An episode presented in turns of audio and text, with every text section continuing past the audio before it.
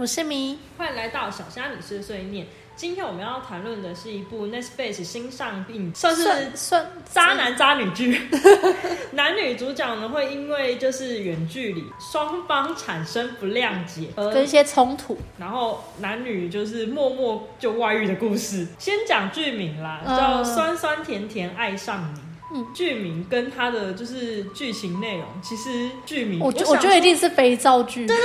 我完全超不会想要老套。点进去看，我想说啊，一定要是那种欢乐大喜剧。就看了之后就发现说，哦，里面的剧情就是还蛮贴切整个现在的一情况。我觉得主要是他会猜不到结局，男方跟女方各自因为双方都觉得说远距离啊什么的，嗯。然后女方是在我好像一直就是看不到男方的回馈，还有嗯男方也都没有来陪伴我。远距离很容易遇到两边都觉得自己付出最多，然后对方都不会替自己想，就只想要自己，然后很自私。对，可是女方其实最分裂的那个点，她不是到垃圾就是去哎倒垃圾，倒垃圾是第一个点，不是？我觉得这不是那个最后引导线，她她应该是说，她叫男方陪她去逛街的时候，她就一直表表现很不耐烦，然后在车上的时候还叫错。叫错叫成别的女生，对，这真的是大忌中的大忌！拜托你要外遇也 手段高明。一点，好他？就是偷吃也不懂得插嘴。重点是男男方对于叫成别的女生的名字，他也觉得没有什么，对因为他觉得他还没有真的做出出轨的事情，所以他对得起自己。不行哎然。后女生就觉得你这样还不严重，整部戏使用了倒叙法，让原本感觉说，哎，是正常描述的剧情。嗯因为他如果这一部戏正常描述的话，你就不会对这部戏产生那么多哎悬疑的地方，嗯或者是我会产生好奇心，所以想要继续看下去。嗯然后后面才恍然大悟，你你应该一开始也以为那个瘦子的那个张赫就是我觉得那是瘦子。你知道这部戏号称黄金五分钟，就是在最后五分钟颠覆你所有的想象，然后你会重新去思考我前面到底看了什么。这一部它是改编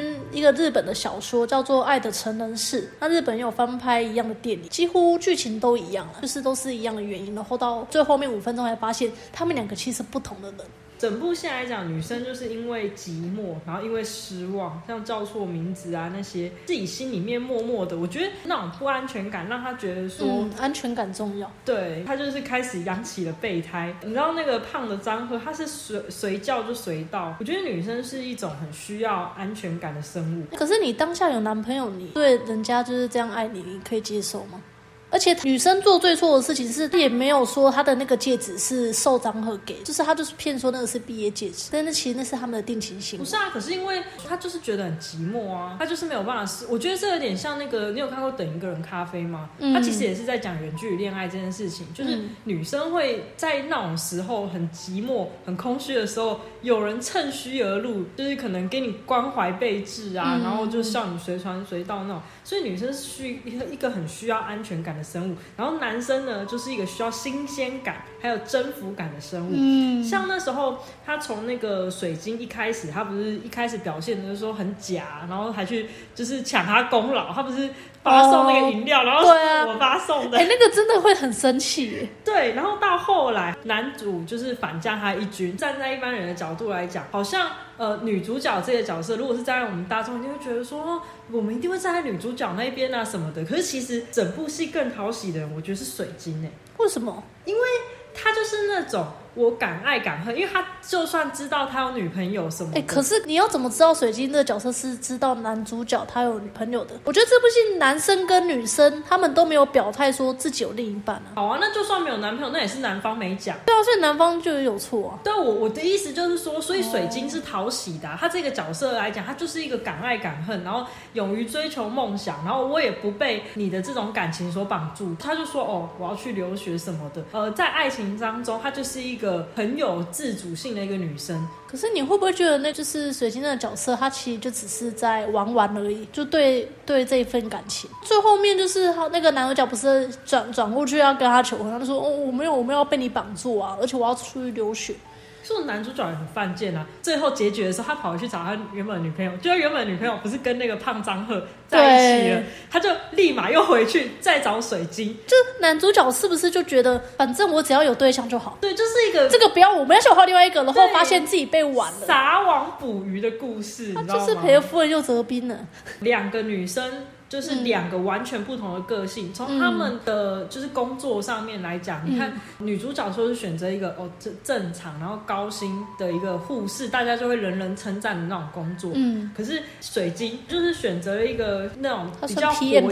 吧，对，就是比较活跃的工作，很做自己。是他们两个不同的个性，所以选出了两个不同的工作，一个就是求稳定，然后一个就是比较小心机啊。因为最后男主角就是两头空的时候，他不是就是在想到底是哪里出错，然后最后就怪在是那个部长，就是派他去大公司。我那一个男主角他的思维模式就是他不觉得说哦远距离恋爱，所以是我们就他一直都不觉得是他的错。一开始他觉得是女主角的错，后来他又怪到部长头上，嗯，然后后来他又被抛弃，从头到尾他都不觉得是因为他自己意志不坚决。我觉得他一开始就是针对水晶的一一些行为，他有在克制，看得出他已经有很尽力克制了，但是他最后就，我觉得如果在现实生活中自己是原本的女主角，然后碰到这种事情，一定会觉得那个女的是个婊子。但是我们是用上帝视角去看他们三个人，在用第三视角去看的时候，你就会觉得其实他这样好像也没有错。所以我觉得很多事情就是在发生的那一瞬间，个性会怎么样，你就会决定一切。到底是追求自己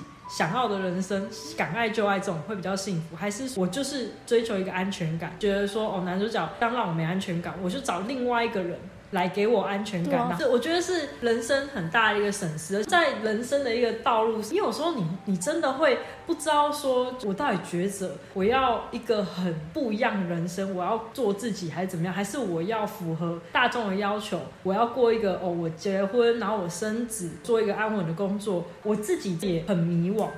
那那假设你今天你男朋友遇到跟男主角一样的状况，他想要去大公司赚更多钱，但是你们会变远距离，那你会愿意让他去吗？所以我不会拦他，因为完成他自己的一个梦想，因为他如果有这个梦想，你好像也不能阻止他，你也因为你也不知道他到底是是不是为了说你们两个未来相处，结婚之后可以更好。有更多的财富之类的，可以更抚养小孩啊什么之类，这种事情就是很难说。所以命运的交叉点会决定很多人的人生，但是重点是在于心思到底正不正。我比较好奇，到底是男主角先出轨，是女主角先出轨？我指的是心灵出轨，因为那个那个时间线，其实我觉得好像是女主角先的，因为那个那个胖张赫住进来的时间，女主角就是已经没有在避嫌，接受他对她的好。我觉得刚开始他可能是把胖张赫当朋友，他跟他的名字一样，然后他又对他不错，所以他可能就是一个心灵的慰藉。然后没想到这慰藉，你知道，就走真的走入心坎里了。就是也没有谁对谁错了，只是这部戏让我们看了男方视角、女方视角。你看是很小的事情，那些都是你们感情的最后一根稻草，对啊，就魔鬼藏在细节。大家有对这部戏有什么样不同的看法或见解？嗯，帮我们留言，然后下载我们小虾米碎碎念。那我们下周再见喽，拜。Bye.